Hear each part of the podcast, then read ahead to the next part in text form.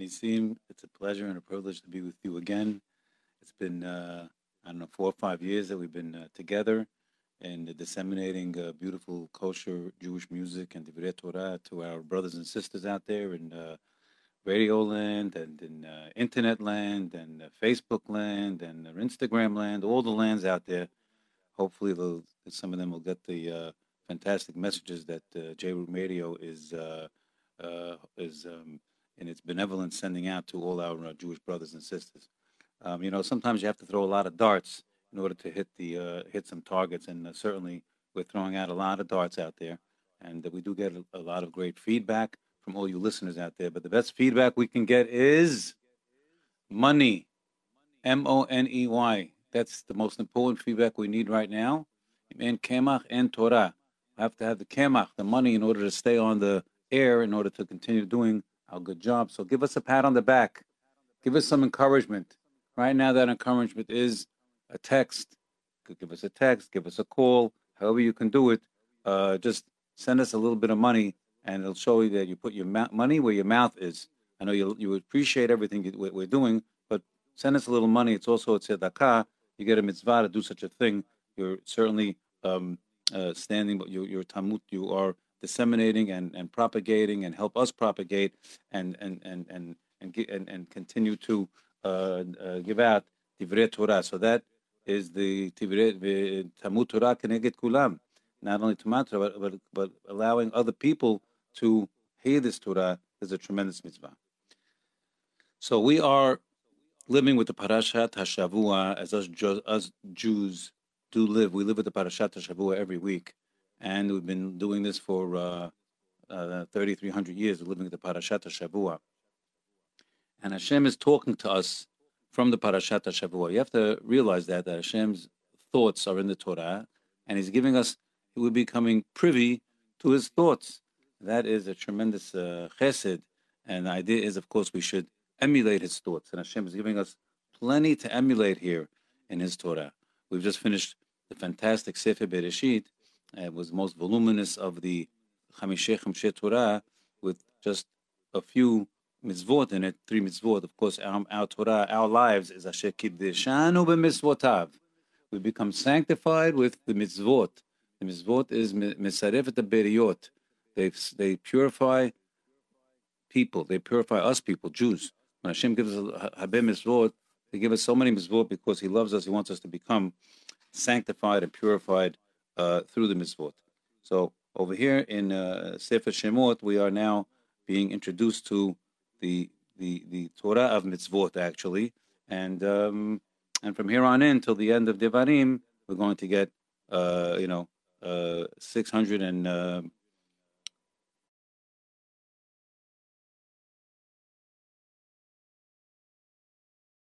So six hundred thirteen minus, uh, minus the uh, uh, three that we got, so six hundred ten we're going to get in the rest of the Torah.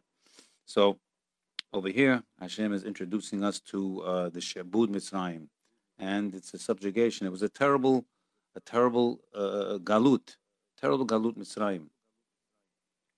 And this was a galut that was uh, planned by Hashem. Everything in this world, Hakol Bidei Shamayim, Hakol Bidei Shamayim. Everything is in the hand of Hashem. He's planning everything for our benefit. Planning it, as many as Mishlei Hashem will tell you, everything is a nisyonot hen la'adam. Everything is a is a test for us, a test to to to raise us. Uh, nes is a banner. The banner, a test, is to raise us, to improve us. Hashem wouldn't give us a test that He wants us to fail in. That's uh, not even that wouldn't even be a test. It would be a failure. You go to a You're in school, and a teacher gives you such a tough test, nobody can pass. It's not considered a test because nobody could pass it. But we have, certainly Hashem gives us tests in this world that He knows we can pass. And although some of them are going to be, uh, going to take a lot of effort to pass, however, when we get finally pass, some, pass through these tests, we become much better people, more purified, closer to Hashem, and uh, being and stronger people. So, so now, in our parasha of parashiot of the of uh, of Shemot Vayera, which we're learning right now, we are we are introduced to the greatest man that ever lived, Moshe Rabbeinu. Moshe Rabbeinu, he's our teacher. Moshe that brought down the Torah. Torah at Moshe. Our Torah is called Torah at Moshe. Moshe Rabbeinu. And, and, and, and he's, we see him developing in our Torah. And really, we don't come to grips with Moshe Rabbeinu until he's eighty years old. eighty years old when he comes back from Minjan. Before that, we don't know too much about Moshe. Just a couple of stories. A couple of stories to tell us about his character. His character, when he came out of the palace to save his brothers. He was an Egyptian, basically, in the palace. He was being raised as an Egyptian. And he was being uh, uh, raised to become the next prince of Egypt. So he had all the amenities and all of the Uh, privileges being afforded the the, the the the son of the king, which uh, was tremendous. And he decided to leave that all aside, to leave it in the palace. And when he when he realized he was Jewish, and that that the Jews the Jewish people were being beaten by the Egyptians, so he went out there in the street. He left his uh, he left his uh, Mercedes Benz in the palace, so to speak, and he went out to saved the Jew, and he actually killed the Mitzri, and that was the beginning of the career of Moses, Moshe Rabbeinu. Vayitzeh elechav, he went out to his brothers, vayar besivlotav, and he put his lev, he put his mind and his heart on the plight of his brothers. And this is a model for us. When we have brothers, our brothers means the Jewish people, and they have problems. Maybe they're maybe they're far from Torah. We have to put our our, our hearts and our minds onto thinking about them and seeing ways and means where we can help them. That is what Hashem wants us to do. We, then we'll be emulating Moshe Rabbeinu, the greatest man in the world. Now, now they bring us another story there in the beginning, to just to give us a, a feeling. In our Torah, Hashem's putting in the Torah that one first story, and bring us one more more story in the Torah that Moshe Rabbeinu runs to Midian, and in Midian, well, first of all, he He goes to the well. He goes by the well, like uh, a lot of the other greats, our previous greats, went to the well. Even Eliezer went to the well. Even uh, Yaakov Avinu went to the well.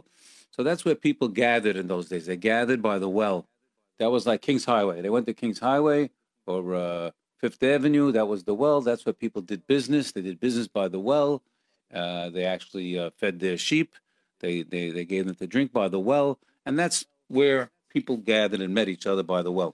So, so Moshe Rabbeinu, in in in, in the Chumash, he, he he went to the he went to that area to the well, and he he he realized uh, he was told by the the um, at the well actually, he saw he saw uh, he he he was a shepherd.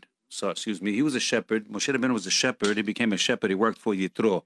Yitro became actually his father-in-law, and um, we know we know that uh, when Moshe Rabbeinu came to Midian, and he actually saved the daughters of Yitro because they were being pushed around by uh, by ruffians at the well.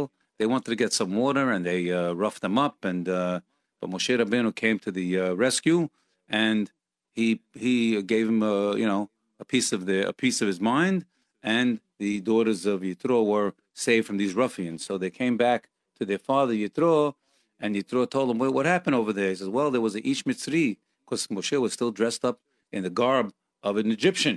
But he was he he he, he never chanced to change. He left the palace as an dressed as an Egyptian. Now, we, we do know that the Jewish people, they never changed their, their language. They didn't change their garb. And this and, and the Loshinu, it's Shemam, and their names, they didn't change that neither. And that was to their benefit. That was to their accolade. That's how they remained separate. One of the ways they remained separate.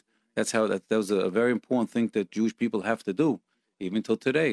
They didn't. They don't change their language. They don't change their names. You shouldn't have names like uh, uh, Frankie or uh, or uh, or uh, other other goyim name. You shouldn't be naming them. You have to keep Jewish names, especially today. Thank God. I think Jewish people are going back to naming. I think, especially the more religious, going back to naming their children with real old-time Jewish names.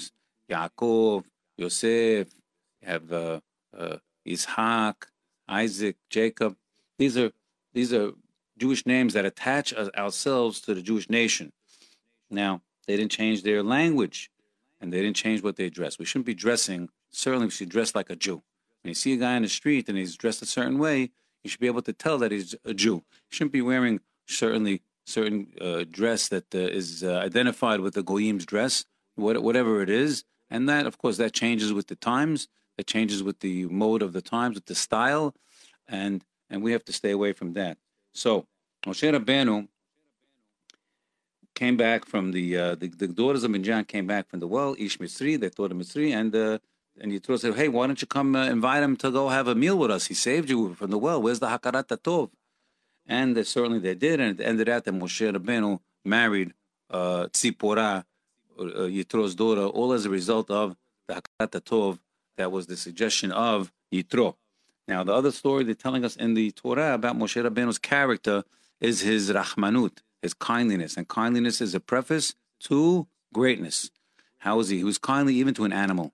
Okay, over here we see he was kindly to the daughters of uh, of uh, Yitro, certainly. And he was certainly kindly to the Jew that was being hit by the Mitzri.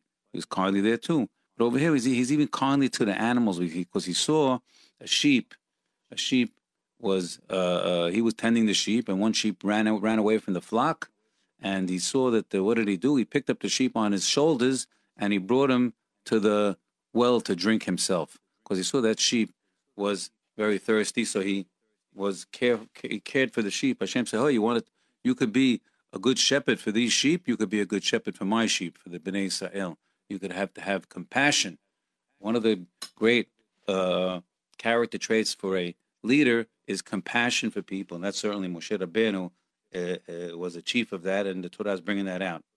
Now, now Hashem has focused his thoughts on Moshe Rabbeinu and Bnei Israel and Sefer Shemot. Moshe has been elevated by Hashem to lead the Jewish people and redeem them from Mitzrayim. Moshe picked him. Hashem picked Moshe Rabbeinu.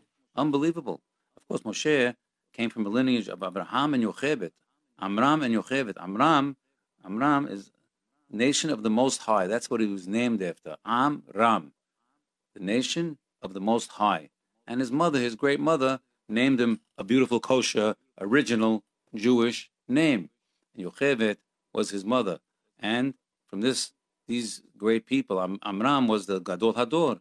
Came Moshe Rabbeinu, a beautiful uh, baby that came from there, and, and, and he, he rose, and he was picked, certainly. Moshe Rabbeinu was picked. He, he he had certainly had uh, bechira chofshit. He had free will, but Moshe Rabbeinu was a special neshama picked by Hashem. Uh, he developed it, of course, but he was picked Hashem what, what for? To bring down the Torah, to bring the Jewish people out of Mitzrayim and get Matan Torah. That was a special neshama of Moshe Rabbeinu, as stated in the Gemara. Now,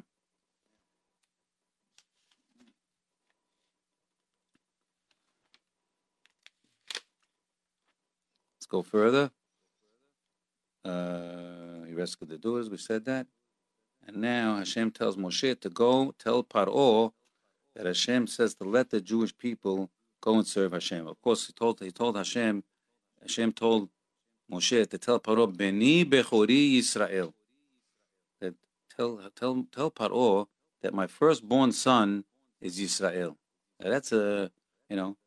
That's a tough statement to tell. Uh, Paro thought he was the God himself. No. So Moshe Rabbeinu told Paro, God, Ko Amar Hashem. This is what God told me to tell you. The, the, the Jewish people are the chosen people. They're my firstborn son. Banim atem la Hashem Elohechem. You're my children. Now again, all these ideas in the Torah, they're meant certainly for their place in the Torah, but they're meant for us. And uh, they're not supposed to be in the Torah, and you close the Torah and goodbye. You know, it's uh, past the past the catcher, please. It's inside. The, you have to open them up. They're alive in the Torah, and they're alive today no less than they were alive thirty-three hundred years ago. So we have to know who we are, and not that we are saying who we are. Hashem is saying, "You're my firstborn son." Now you got to act that way. You have potential that way. There's no end to that idea, and that idea certainly is uh, over the last uh, uh, couple of hundred years anyway has. Uh, gone lost a little bit, a lot, by uh, many of our bro Jewish brothers who uh, seem to think that it's a chauvinistic uh, thing to say, that maybe it's a uh, racist thing to say, that, hey, you're the firstborn son. Who do you think you are? You're the children of Hashem? You Jews? What about the rest of the world? Say, hey, it's not my fault. I didn't say it. Hashem said it. Although now certainly, certainly Hashem is the he, he's he's um he's the father of the whole world, but as far as the children of Hashem, Hashem only causes calls the Jewish people the firstborn son of Hashem in his love for them. And now Hashem tells Moshe to go tell Paro to let the Jewish people go and serve Hashem. Now, Messiah Sharim tells us that Paro, Paro himself, is the Yetzer Hara. It is also reiterated by the uh, Rambam in Moreh Nebuchim, that Paro is the Yetzer Hara. Of, but, of course, he is Paro. There was certainly a Paro. This Paro in, in, our, in our Torah is not a mashal. He's not an, uh, an allegory. He is an actual Paro. There was Abraham wasn't an allegory. Yitzhak, all these, all of our greats, all these people, they all existed. Moshe existed. Not a mashal, not an allegory.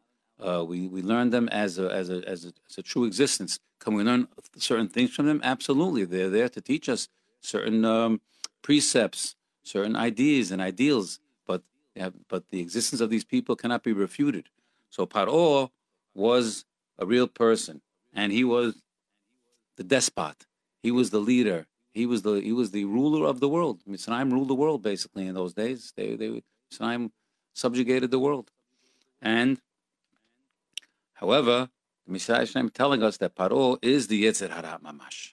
It means that it means that we have to study Paro, especially in our Parashiot, because his traits, his stratagems, his actions will teach us about the Yetzer Hara.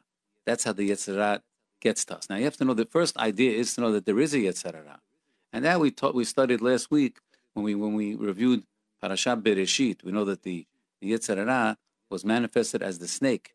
The snake was the Yetzer Hara, that he bites us when he's in the grass. We don't even know he's coming. As the snake is like a snake in the grass. Well, he was a snake in the grass because he's hidden.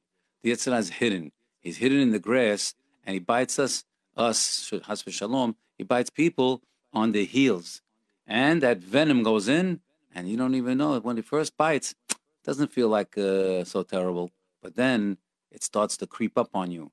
And then finally, it could kill you. That venom, that that poison, that poison that the Yetzer Hara has, that poison that the environment has, it sometimes you don't feel it.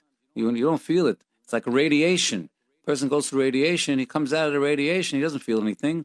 But if a person gets too much radiation, you know, he can he can he can get very sick. It can kill him. In the old days, radiation, when they couldn't measure it, let's say, maybe Madame Curie, I think uh, maybe her and her husband who who who discovered radiation by mistake. I think, I'm not, if I'm not mistaken, they died from radiation poisoning. So radiation could be a boon, but if it's if it's if it's not curtailed, it can be very dangerous. So the poison also, you don't feel it, you don't feel it, but it, but eventually the poison of the snake could reach a person's brain and and murder him and kill him. So just like the Yetzer Hara, the Yetzer Hara is manifested itself in the beginning of time as a snake. Today, the Yetzer Hara is all over the place. He's not only a snake, he's all he's all over the world. He's in, in all kinds of things. He's in the T V set, he's in the iPhone, he's in, uh, you name it, he's there. So but we have to be on guard for the Yetzer Hara, on guard, twenty-four hours a day. And Mishnah Hashem is telling us that Paro is the Yetzer Hara. It needs to be studied, but let's study at least one aspect of Paro that is obvious that he's the Yetzer Hara. Well, first of all, we have to know that the Messiah Hashem brings down three strategies of the Yetzer Hara that can hold us back from perfection. And those three, three strategies are, number one, bad company. Hevra ra'a, bad company. A bad company, a bad friend is terrible. You have a bad friend, it, it, it's awful. That's why you parents out there, you have to make sure you know who your children are hanging around with, especially when they're young, when you could be, uh, you know, when you can be influencing them, uh, when they're, you know, twenty-five years old and you tell them they, they shouldn't hang around with so-and-so, it's going to be quite difficult to, uh, to to get them to listen to you. Uh, but at at five, six, eight years old, and you can separate them from such a uh, friends that you feel are a bad influence on them, that's certainly a, a very good time to exert your influence on your children, because bad company, bad ideas from bad company, bad character traits we're talking about here, uh, will ruin a person, ruin a person. And th- those characters come from Chevra, Chevra Ra'a. Says, um, Adam Nimshach. Rambam says, Adam Nimshach. A person is drawn. Achareh Re'otav, his friends, Vesivivotav, and his environment. No matter what. It's gravity. You can't do nothing about it. Say, people say, well, uh, you know, uh, I can go to such and such environment. It's not doesn't affect me. I can go to Las Vegas. I can go to uh, certain beaches, certain places. It doesn't affect me. So, so, so that that's a, that's a very big mistake. A very I can go to Sleepaway College. I can go to University of Florida. I can send my kid. He's seventeen years old. My daughter, Chas v'Shalom, she's seventeen. I'm going to send her to University of Berkeley, California. You know, she's a good girl. I raised her. I raised her to be a good girl. I raised him. You know, I I, I taught him how to from good from bad. That's what these parents say. They're, they're crazy parents. I taught him good from bad. I don't you trust your kids? I trust my kids. I'm going to put them in a cesspool. So I trust my kids. I'll put them in a in a um in a sinkhole, in in in in, in quicksand. I'm going to put them in. I'm going to put them in the in the in the zoo. That where the animals don't have any bars and they can come out and kill you. But I trust my kids. I trust, we're going to put them in a dangerous situation because the par- those parents are liable. Those parents are ruined. They're ruined, and they're going to ruin their kids too. So that's called bad company. So you put the kids in that kind of situation of bad company, and you're going to don't be surprised when they come out terrible, terrible. They come out. They don't believe in this. They don't believe in that. They think there's evolution. They think there's a, they, they stop putting on tefillin. They eat unkosher. They do it. Then you say, well, why? Why? What happened to them? Because the, the because the parents really have uh, raised them in a, have no idea. Parents want them to be like them. The parents are probably the same way, so they want them to be like them. So that's bad company. That's chevra ra'a. Adam nimshach. A person is drawn after sevivotav, also his environment and his friends, no matter what. That's gravity. So we have to make sure we have to put our ourselves firstly in the best environment that we can, and the best environment is the Beit Midrash. You have a couple of good friends. You just hang around with them.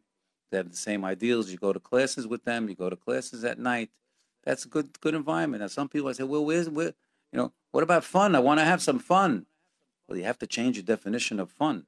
It's a lot of fun when you go and uh, exercise your mind, intellectual exercise. And you have your soul get happy by hearing Divrei Torah, hearing a concept that you haven't heard before, realizing that you can get on the on the, on the bandwagon, and you can become like a you can become a a, a chacham by, by learning from chachamim. Haulech et hachacham yichkam. Person that goes with chachamim, he becomes wise. But a person goes with fools. If he goes with the T V set, he goes with people that are in, in colleges, he becomes a fool just like them. And that's why we're saying bad company is one of the uh, ways that a person can be ruined by bad company. Second way is le'tsanut. Le'tsanut is a terrible thing. That's a terrible character trait. Le'tsanut means scoffing, joking, jesting, always making light of anything. That's called scoffing, le'tsanut. Le'tsanut means a person that takes what's important and makes it not important. And what's not important, and he makes it important. He takes... For example, let's say he comes out of a uh, uh, comes out of shul. The rabbi said a lot of good important things, and then he comes home and he says, "Well, the rabbi said, uh, what did the rabbi say? Nah, he said nah, nonsense." So he makes something important and he made it not important. Now his children hear that on the table, and they he, he just ruined his children because his children now think whatever the rabbi says, it's not important. So I what do I have to, what do I have to go listen to something that's not important for? So then that is a that is a a a, a, a way down into failure, to failure. But if a guy takes what's not important, but takes what's important, that makes it important. For example, he, he, he takes these important concepts and says, "Oh," and he holds them up on a pedestal, and he tells his children, well, "You know, teach, tell me something you learned in school on Shabbat. Tell them, tell me something you learned in school." And they tell over a beautiful concept that they learned in Parashat Shemot, Parashat Ve'era, uh, you know. And then and the, and, and the father tells him, "Wow, I don't know, you're doing great. I love that. That's a beautiful thing you're telling me. Would you? You know, they're teaching you really good in school." That is showing that you that you appreciate important things.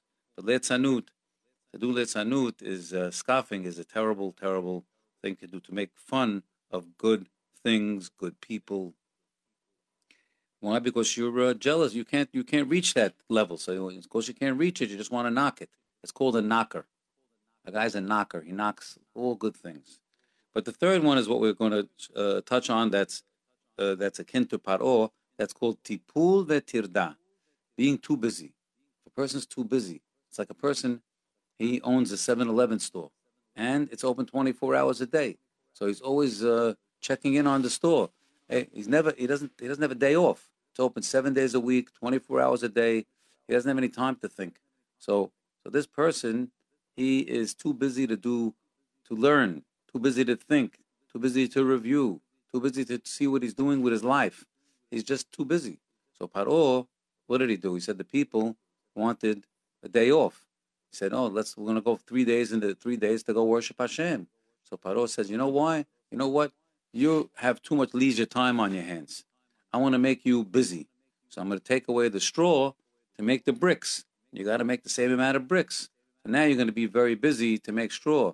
When you're too busy, when you're so busy, you won't have time to be thinking these idle thoughts. Because why? Because you'll be very, very busy."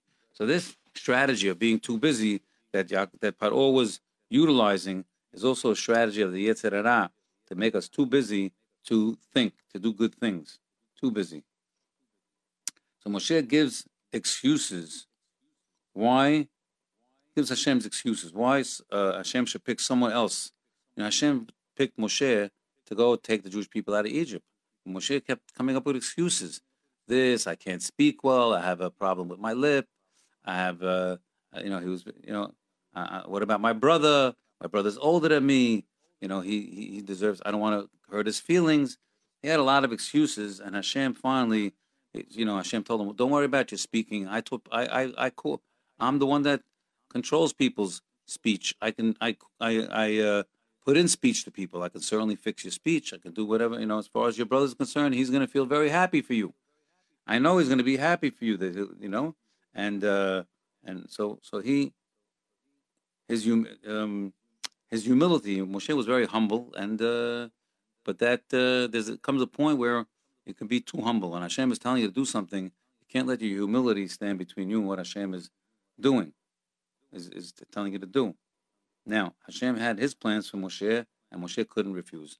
I asked the rabbi this week, you know, uh, about this, that Moshe uh, refused to do what Hashem wanted to do, and of course, the rabbi, oh, the rabbi told me that Moshe was liable for this, and because he refused and didn't do what Hashem wanted to do, he lost out. He lost out become, being the Kohen Gadol, which Aharon became the Kohen Gadol. Now, Hashem says that he heard the cry and the prayers of the Jewish people. Na'akatam shamati. From all the oppression and the torture that was done by the Mitzri. And he will keep his promise by a berit. And I will keep my berit to the Avot. You know, he made a berit to the Avot, made a promise to the Avot that after four hundred years that the Jewish people are going to come out with rechush gadol, with a lot of treasure. You know, they're going to come out with, with gold and silver and all the possessions, the Mitzrim. Of course, this is, you know, this was a uh, portent from Abraham Avinu himself when he went and he was when he went down to uh, to Egypt to get food, Abraham, and and not to get food, and he went down, he went to get food, and they kidnapped Sarah. So he went, uh, he went to uh, Paro, the Sarah, and Hashem brought, brought plagues on Paro, brought negaim, he brought boils on him, brought the leprosy on him. Of course, this is a portent that Hashem is going to bring plagues on the Mitzrim and Mitzrayim. And what did Hashem finally do? Hashem, not Hashem, Paro, Paro gave Abraham Avinu, he made him rich, made him wealthy. He gave him a lot of money, a lot of money, and there was sheep. He gave him a lot of sheep, maybe gold also as well. And he he told him, he gave him a lot of sheep. So Paro, which is Melech Mitzrayim, they left, Abraham Avinu left Paro's house laden with wealth. Not only wealth, he also left with Hagar. Hagar, that's the Erev Rab. That's a portent to the Erev Rab. Hagar was, was an Egyptian princess. And she ended up marrying Abraham Avinu, so she have to know she was a very special person, uh, very special. She was the top student of Sarah, and she was converted certainly, and she had she had children from Abraham Avinu. So she so so that is that is a parallel to the Erev Rab. Now, the Erev Rab were Egyptians. There were one million Egyptians that were left with Bnei Israel from Mitzrayim. They took note of the ten plagues and they made the best of it, and they saw that God is running the show. They said, "I gotta, I don't want to, uh, lo- I don't want to hang out, lose my life in Mitzrayim. So I'm going to go join the Jewish people." And that was a very good thing that they did, a great thing. And they w- it was so great that they merited to be on Har Sinai and to hear the Ten Commandments. That was the Erev Rab. They were the converts. Of course, they did cause us a lot of problems throughout history. However, they made a big, great choice that they made. So Abraham Avinu was uh, was was in Mitzrayim, as we said, and and this these were all portents of what happened to the Jewish people leaving leaving uh, Mitzrayim. That was the promise of Abraham. Now, Abraham Hashem made a promise to Abraham Avinu that your children are going to be slaves here for four hundred years. That was a very tough uh, decree. four hundred years. Abraham Avinu said, "B'mayda, how am I going to know you're going to give? How am I know you're going to make, you're going to give me all this land?" Hashem said, "I'm going to give you all this land over here. How am I going to know?" So he says, you know, I'm, your, your children will be going to be uh, slaves here for four hundred years, but at the end, I'm going to, they're going to be released with all this rechush gadol. Of course, the best rechush was the Torah. That was the real rechush gadol. When it says I'm going to have a big treasure, that's the Torah, not this money and the flocks and the sheep. The big rechush, the biggest rechush we have in this world is the Torah. And, of, and we know that the Jewish people didn't serve for four hundred years. They served for two hundred ten years because of uh, a few factors. One of them was that uh, Paro worked them too hard. He worked them so extra hard that they got credit for uh, an extra couple of hundred years for that heavy work because Paro didn't pay him in the first place. He didn't pay him nothing. So, so, so actually, Paro owes us money. He owes us money for all that heavy work that we did without pay. Now, the rabbi asks a question, a big question, you know. Hashem heard the cry, as we just said, and then he remembered beriti, vayizkor beriti. Now, now, what do you need the cry for? If Hashem has a berit, he has a covenant, you know, what do we need to, what does he need to hear any kind of cry at all? Isn't his promise good? And is his uh, contract good? The covenant, isn't it good enough? So the rabbi explains that the covenant was contingent on the crying out, the prayer. Without the prayer, it would not go into effect. The truth of the matter is, that is our purpose in life. Our purpose in life, Hashem is bringing out our purpose in life, and that's to cry out to Hashem. That means to be aware of Hashem, and that's our perfection. That's our, that's Hashem mitaveh l'tefilatam shel tzadikim. God is, is, is, is, is he, God is a, he, he loves ta'ava. He has a ta'ava. He has a love for the tefilatam, the prayer of tzadikim, and Hashem brings tzadikim problems sometimes. Why? Because that's their perfection. That's when they cry out. That that then then that is that that shows that there's somebody out there that's listening. That's the whole idea. The idea of life is to have Yirat Shamayim, to know that there's somebody out there listening, and that He can do everything for you. So sometimes we need uh, a reminder. Most times we need a reminder, and that reminder should bring us to cry out, to pray, pray hard. And to talk to Hashem. I need your help, Hashem. I'm, I need this, I need that, I need children. I need good children. Whatever I need, you have to cry out to Hashem. And, but of course, the best time to cry out to Hashem for good health is when you have it. When you have good health, say, "Baruch Hashem, thank you Hashem, I have my health. This is, health is wealth. I have good health, thank God, keep me healthy. Keep me well." Every day you walk on the street, say, "Keep me well. I shouldn't be ill, chas v'shalom. Keep me well. Keep my wife well, my children well. Keep everybody well." This is the, the best prayer. And I say, "I want to thank you, Hashem. Thank you for keeping me well." Now, Hashem tells Moshe in the beginning of the parasha, "Ani Hashem," and that this special name was not known to the holy Avot. Now, what does that mean? Now, we know the Avot, no, they were very close. They had Devekut. They were very close to Hashem. And the rabbi explains that This special name of Hashem, of Yudke Vavke, denotes Hashem of the people of Israel, Am Yisrael, Hashem Elokei Yisrael, Yudke Vavke. Of course, it's Hayah Hoveh V'Hyeh, it's forever, and it's but it's Hashem. When they say Hashem Yudke Vavke, it's Hashem Elokei Yisrael, Shema Yisrael, Hashem Elokeinu, Elokeinu, our God, Elokei Yisrael, and nobody else's. He's ours. Hashem Elokei Yisrael. This is Hashem and the, the Am Yisrael. And the Avot, at that time, had no Am Yisrael. They had just a small clan. They had a couple of Shiva, a few Shiva teams, seventy people. It wasn't considered an Am Yisrael. It wasn't considered a nation. And therefore, Hashem did not reveal that name. Of course, they, they knew all the names. But the name of Yudke Vavke was a name that was reserved for the nation of Israel. Now, now we have to know, that's why... You know, they ask a question, well, well the Torah, why, is it, why didn't Hashem give the Torah to Abraham, Yitzhak, and Yaakov? Certainly they were great enough to get the Torah, but Hashem wanted the Torah to be given to an Am Yisrael, to a multitude of people.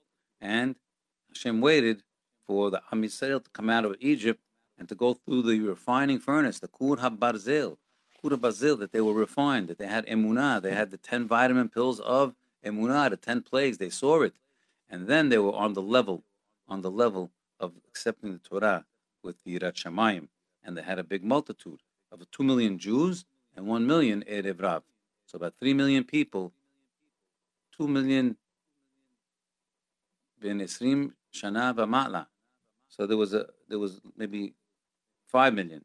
But from twenty to, to twenty to sixty men, there was uh, two million Jews. And this is called an Am. This is called Berav Am Hadrat Melech. Hashem is is is is is being given respect when there's a multitude, a multitude of nations to give that kavod to Hakadosh Baruch Hu. Now, the name Hashem is the most sublime because it includes the second most important doctrine in Torah, and that the first greatness, the first the greatness of the Am Yisrael, who fulfills the purpose of creation.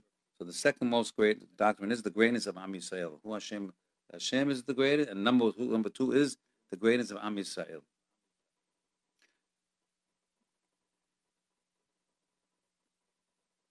Mm-hmm.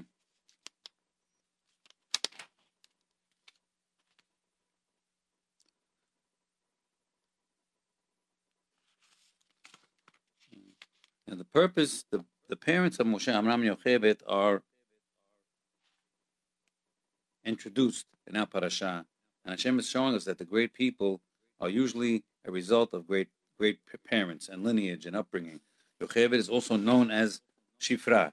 She raised, she risked her life to save Jewish children because she had Yirat Shamayim. She went against the decree of Paro. That's because of the Yirat Shamayim that she had. We now, we have to know that the exile in Egypt was planned by Hashem. This is a very important uh, idea over here. It was planned. It was, this, this was not an exile that necessarily was uh, a, a, a punishment, so to speak. It was planned. It was a, a preparation for Matan Torah. The Navi calls it the Kur HaBarzel, the iron furnace. The furnace was purifying, sifting. Only the best going to get out. Only the best. Four-fifths didn't get out. Only one-fifth were on Matan Torah. And this is an iron furnace purifies the gold. Only the purest gold with the highest levels of emunah were able to merit receiving the Torah and hearing Hashem's voice, Anochi Hashem Elokecha. Only one fifth were able to merit this. Four fifths were very great, but not great enough for Matan Torah experience. Now we're preparing to learn about the Eser Makot. Elo Eser Makot. He brought that on the Egyptians. That's the first. That's the first lesson. He brought them on the Egyptians, not on the Jews. The Jews were Eretz Goshen. So we see over here an open hashkacha pratit that Hashem is protecting the Jewish people. That the Jewish people were not affected by the ten plagues, only the Egyptians. That's an unbelievable thing. We have to notice that, and this is the number one first miracle of the Eser Makot. Must keep in mind that the purpose of these terrible makot, which were all miracles, the purpose is for everything, purpose, and that is the purpose for everything in the world. Hashem is running the world for Am Yisrael. Ela b'shpil Yisrael. What for? So that we gain da'at, awareness, more and more real feeling and emunah. That's called emunah hushit. That's why Hashem is running everything in the world in order for us to gain da'at Hashem as the purpose. That's called that's yirat shamayim. Now, now we have to now in the Esem Lakor, we have to know that Hashem could have killed the Egyptians in their sleep. He didn't have to bring ten open miracles to kill the Egyptians. He, he could, they could have gotten pneumonia, and that was it. No, but these miracles weren't to kill the Egyptians. They, of course, they're going to die. These the Egyptians were murderers. But he brought ten open miracles in order to to uh, uh, raise the the level of consciousness of the Jewish people. Those miracles were ten vitamin pills of emunah. And that's what that's what the plagues. That's what you have to know. Hashem brought ten, placed us to gain da'at and to prepare us for Matan Torah, in order to know Hashem. And Hashem says over here, in order that you should know that I am Hashem bekerev haaretz. We learn the purpose. We learn the purpose of all the miracles, not only in Egypt but throughout history. The open demonstrations of Hashem's presence come to teach that even when not openly visible, yet it is Hashem's presence that constantly fills the world and maintains the existence of the world and manages all the events of the world, which Ramban tells us in uh, Parashat Bo.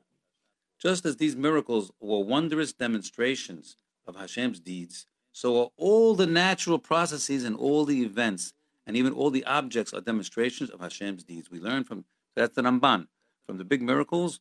We learn that the small miracles are also being done by Hashem. Every process or object or event is a wondrous miracle, and it is solely due to the blindness of habit that men fail to recognize the miracles that constantly fill the world around us. A process like a, a cut being healed, a process like, like your hair growing on your head. Why should it grow? You have a haircut. Why should the hair continue to grow? A process like uh, a person getting taller, getting a baby getting taller. All the processes, basically, when he's born, he can't see too much. Now he can see. Persons in his hearing, same way as a baby in his hearing, developing, process of developing. All these processes, that are millions of them, are demonstrations of Hashem's deeds. And we have to, in order for us to recognize that Hashem is filling the world around us. Seeing is a miracle. Hearing is a miracle. Thinking is a miracle. Eating and digesting are miracles. We digest food and the waste, we keep the good stuff, and the waste is being uh, uh, sifted out of our bodies. That waste is, is not, if we kept it in, it would be poisonous. The birth of a child is a miracle. An enzyme is a miracle. D N A has all the encoded information on the D N A of, of a person. It's a miracle. A chromosome is a miracle. And an atom is a miracle. And thus, every miracle is intended for the purpose to demonstrate, Ani Hashem bekerev haaretz. I am Hashem always in the midst of the world. And that every phenomenon should be studied to discern that in it, the miracles of Hashem's wisdom and power and kindliness. We have to see those three things, wisdom, power, and kindliness. The Rabbi taught that the ten plagues were especially brought by Hashem for Israel to gain Yirat Shamayim, as it states, Hu Hashem Elokeinu b'chol ha'aretz mishpatav. He is Hashem our God, and all the world are His judgments.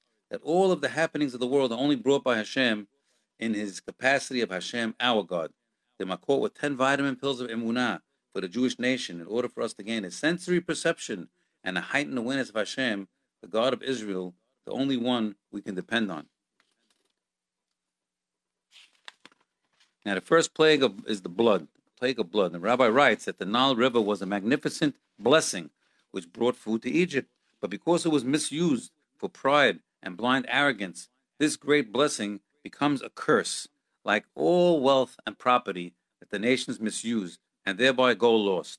Israel was looking on and learned and learning eternal lessons that were intended for them. Now we have the plague of frogs, sephardeia, noise and smell, very noisy and smelly, and had poison in it too.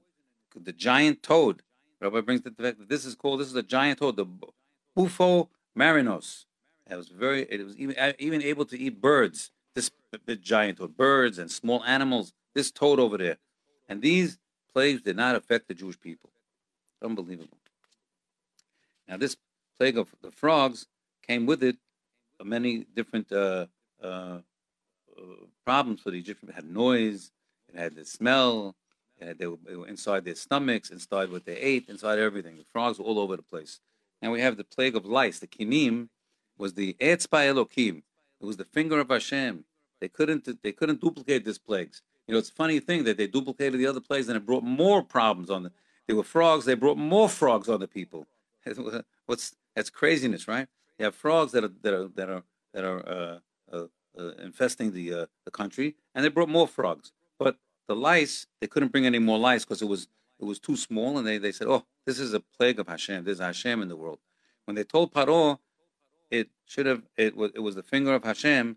They meant this, they meant there was also they they they meant that there also was a hand which will bring disaster on Egypt. Not only this is the finger of Hashem, but there's also Yad Hashem. The Yad Hashem is going to be in the Kriyat Shamsuf. Yad Hashem. It's the hand of Hashem. Now we come to the Makor, Makav Arov. Arov is Arov means mixture. It's a very queer name because Arov over here, they're talking about wild animals, mixture of animals. Now the truth of the matter is Hashem makes made the world in such a way that animals don't mix. Like a baboon doesn't mix with a giraffe. And a crocodile doesn't mix with a with a with a rabbit. Animals don't go uh, mate with with animals uh, outside their own uh, species. Cows don't go with uh, mate with um, with um, rabbits neither, because that's the way Hashem made the world. Of course, today the world's upside down, and things are things are all uh, things are all getting crooked in the world, and because people are making it crooked. But Hashem didn't make it that way in the beginning. People are ruining the world. So now, this plague is called Arov. Arov, again, is a funny name. It should have been called Chayot Ra'ot. Why Arov? They uh, could have been called wild animals. Because it's trying to teach the Jewish people, Arov means to mix. And Hashem wants us to learn the great lesson of not to mix. That the Jewish people have to have a Havdalah. They shouldn't be mixing with the Enam Yehudim. That's what causes the problems in the whole world. The problems of the world for the last thousands of years, when the Yehudim mixed with the non-Yehudim, and and then they had uh, intermarriage and things like that, and, and it causes Sin'ah and Kin'ah and all that kind of stuff. Of course, the mixing it causes the wrong kinds of ideas, the wrong kinds of hashkafot. It's the mixing. And that mixing, Hashem is giving us the model over here that these Chayot Ra'ot was a mixing, and its mixture is not good. And we have over here, the next plague is the Deber. Deber, pestilence, that the animals died, but only their animals died. The Mitzrim, the animals of the Goyim, they died. The Mitzrim, they died, but the Jewish animals, they didn't die. When we listen to the commandments of Hashem, we're protected. And the ones that, though we're protected from the outside world, we're protected from many, many things, many illnesses that we don't even know of, they that, that even uh, we're being exposed to, we're being protected from. That's our emunah, one hundred percent. So, so this is the Deber when we brought our animals inside. We, our animals were not affected, and and they're, they're, therefore it gives us a very big lesson that that Hashem is watching over us. Now, of course, by the barad, David, by the by the barad, by the shechim. Before Yetzer Hara, we have the shechim is the boils. The boils. The Rabbi writes, Israel was not disfigured by the sores of the shechim. They were not disfigured. That that was all sore because they are beautiful in the concepts of mitzvot and in the national in the mind. They are beautiful in the concepts of the mind. They're not accept, they're not affected. The good people of Israel are not disfigured by the sores of the shechin because they are beautiful in the concepts of the mind, in the natural practices and in their qualities of pra- personal, practical, personal character. The Shidduchim tells us, "You are beautiful, my beloved," said to his people. Now, let's go and close off with the hail, the barad. We have to know the barad, the hail, was a very extra special um, plague, makah. There was a hail, and there was fire, flashing amidst the hail, and nothing similar was ever seen in Egypt since Egypt became a nation. We all know that, uh, that the hail was um, fire and ice mixed together. The fire, the ice was on the outside and the fire was on the inside, and when it landed, it caused all kinds of fire and, and, and uh, fires and also destruction, and it uh, broke, it was very heavy, big fat hail, and it broke buildings and so on and so forth. And and we must be aware that each one of the ten plagues were intended for the purpose that Hashem. Everyone was intended that we should know Hashem. But it, but for this, it was necessary also to discredit all the false gods, as it was said at the final plague, and upon the, all the gods of Egypt I shall do judgment. Each plague was an attack on some idol's efficiency. This hail was not merely ice, but also stones, heated by the great fire among them. Thus this hail was unique, not only in Egypt's history, but in the history of nations. For this uniqueness was not merely in the size of the hailstones, and in the intensity and duration of the hail, but unequaled in the fact that they were very hot pellets of solid stone. Falling from the heights, these heated stones acquired a great velocity, so each stone became a deadly missile that destroyed whatever it struck. The entire land, now this is a quote, the rabbi quoted from the papy pap papyrus at Ipuwa. You can look it up. Papyrus is like a, a, a cloth. Papyrus is a cloth, leather, what they used to write on. At Ipuwa is a place. It was, it was discovered in Egypt. There was a, uh, a dig that was discovered that they found these this cloth that was uh, written by an Egyptian sage that was the witness to the Eser Makot. And and it's, it, it, it lines up right up against the Eser Makot. So he said the following. He said, he said, the tree, quote, trees are ruined. No fruits, no vegetables are to be found. Grain has perished everywhere. The land is desolated. Gates and columns and walls are consumed by fire. This was composed by an Egyptian sage. Only in the land of Goshen, where the sons of Israel, there was no hail. Thus it was demonstrated not only that the hail came from God, but it came from the God of Israel, like everything else in the world. So we're learning from the Eser Makot that, that it's ten vitamin pills of Emunah, and Hashem is running the world for the Jewish people. Have a great day.